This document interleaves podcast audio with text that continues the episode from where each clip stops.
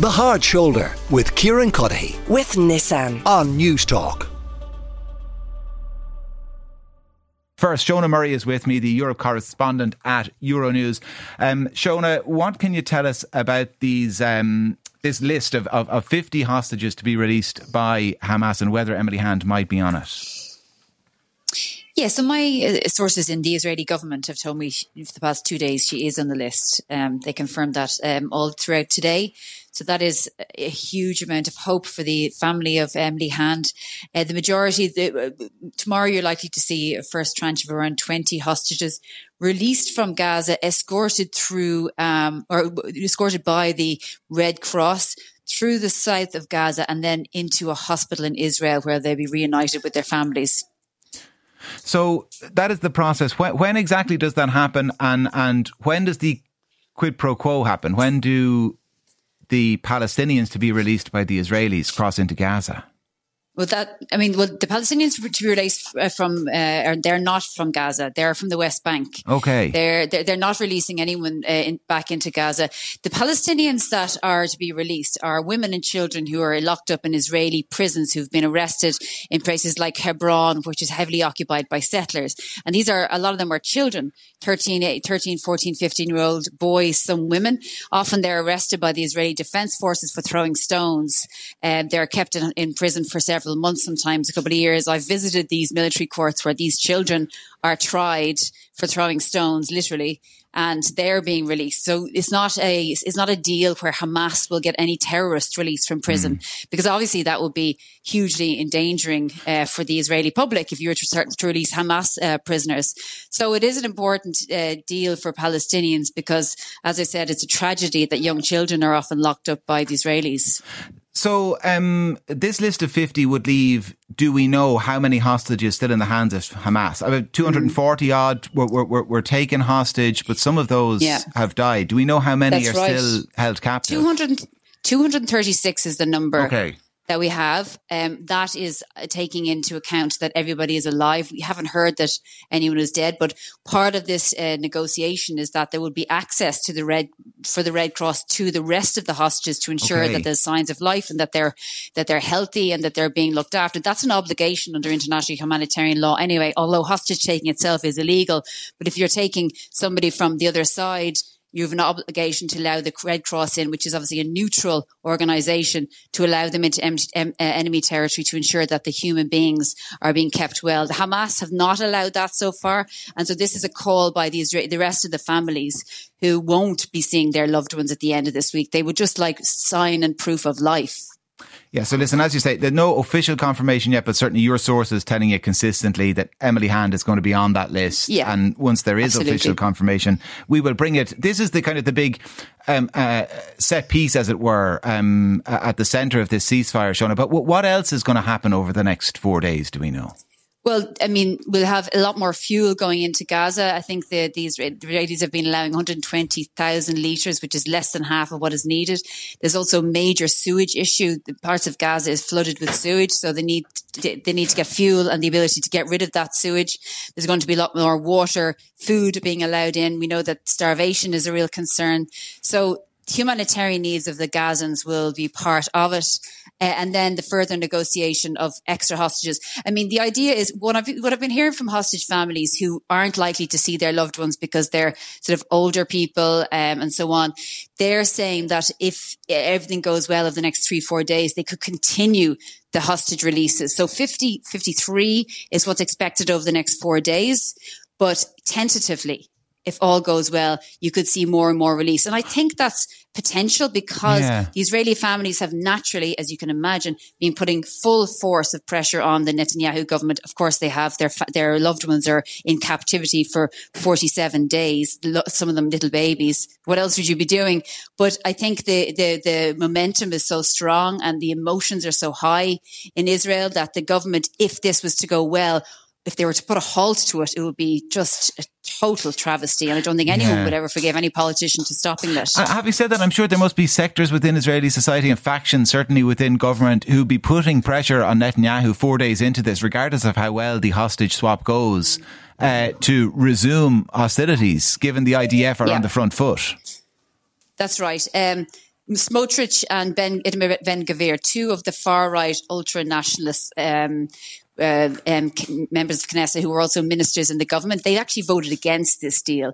They were uh, all throughout these negotiations. I'd heard that they were against any sort of extra humanitarian aid going into Gaza, for example. They essentially wanted to see the place starved. These are, as I, as I said, people who have been tried with hate crimes against, uh, against Palestinians uh, Ben Gvir was charged with uh, inciting hatred, saying death to Arabs. So this is the type of character you're dealing with. And they voted against this deal, much to the absolute horror of the hostage families, who you can imagine you know, they could never excuse or, forgive anyone mm. for voting against their people. And, and what Ben Gvir has done this week is try to uh, impose a debate in the Knesset on the death penalty for terrorists, Palestinian terrorists, which again, everyone said was the wrong timing because you're just going to aggravate even more a very tense situation. So it's completely unnecessary to do that. But these are the type of people you're talking about.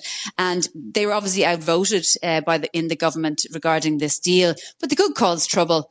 Um, I don't think they will. I think Netanyahu okay. will, will know that he'll have to just keep going if possible. And anyway, uh, one of the things around around uh, an objection for this deal was that Hamas would regroup. But the Israeli Defense Forces have said that they will also regroup. You know, so again, you could see the rise in hostilities. One thing I should, would also say, Kieran, is that the Israelis are not minded, even if this is all successful and 236 hostages released, they're still very much looking at annihilating Hamas. So even if all the hostages are out, they feel that they want to keep going anyway. And that could mean that Hamas won't give them the hostages because all that Hamas has is leverage eh, are these people.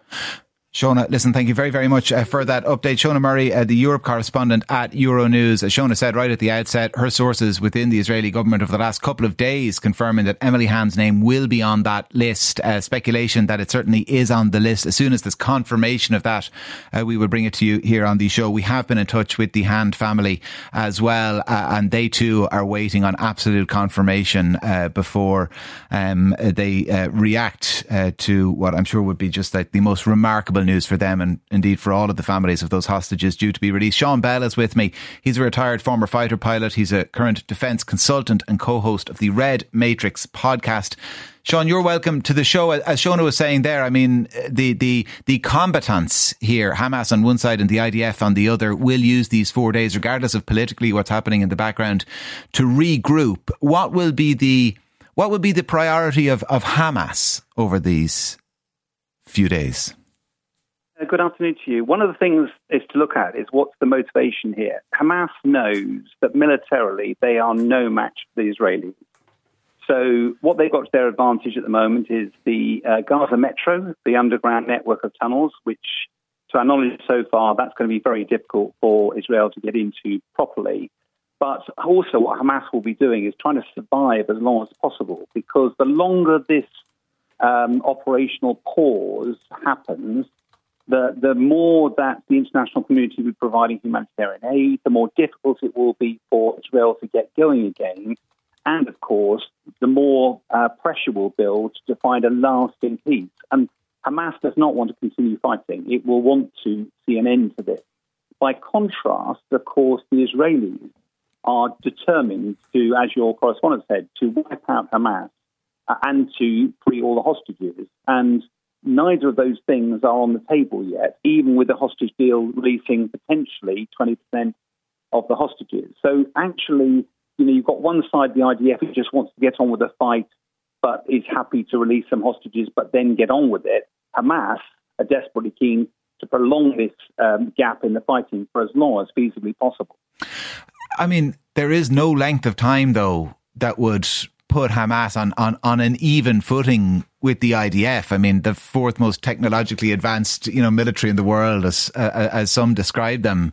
Um, what would they do if they had more time to try and level that playing field? Well, the honest answer, is they won't. I mean, what they're doing at the moment, they're playing the world's media. We've seen over the last week that the Israeli Defense Forces have been releasing footage of what they show is the Hamas fighters in the Al Shifa hospital mm. complex. Uh, all of that is designed to, uh, you know, Hamas have been trying to undermine the credibility of the Israeli Defense Force, show them as being inhumane for attacking hospitals, and therefore ramping up international pressure for the Israelis to halt. What the Israelis, by contrast, are trying to show that Hamas are the bad guys here, that they are indeed hiding in the hospital complexes and therefore have to be dealt with. So there's lots of different uh, battlefields here. One of them is actually fighting on the ground. That is a battle that Hamas can't win. But there is a battle for the humanitarian, uh, the hum- human beings in Gaza. There's a battle for um, just surviving and for the hostages. Because as the hostages start to come out, the world media, as we're doing at the moment, will start to focus on the, the stories of those who are freed. But actually, more importantly, probably, just imagine those families of people who are being held hostage, waiting to hear their names spoken. They don't get spoken, and now all of a sudden they're plunged into another abyss of, of concern. This is playing high stakes poker, which is what Hamas are doing, and they'll be doing it to try to prolong this conflict because the longer they survive, the more pressure will be brought to bear, and the more that they, if they retain hostages and they survive, they win. And Israel will not be comfortable with less than win. Uh, Sean Bell, who is a former fighter pilot, a retired fighter pilot, and he is a current defence consultant and co-host of the Red Matrix podcast. Sean, listen, thank you very, very much uh, for joining us. Moti Crystal is on the line. He's a crisis negotiator and a former member of the Israeli government as well. Moti, you're welcome to the show. I wonder, could you give us some insight into how lists of hostages in the process of negotiations like this are compiled? Are, are, are they an intrinsic part of the, the negotiation? Are they decided after the fact? Do the Israelis decide who they want released, or do they decide what Palestinians they release back to the West Bank?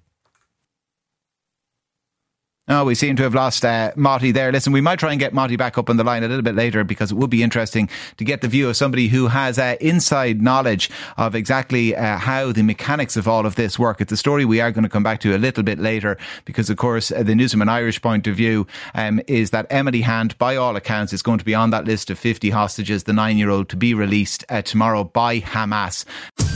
The Hard Shoulder with Kieran Cuddihy. With Nissan. Weekdays from 4 on Newstalk.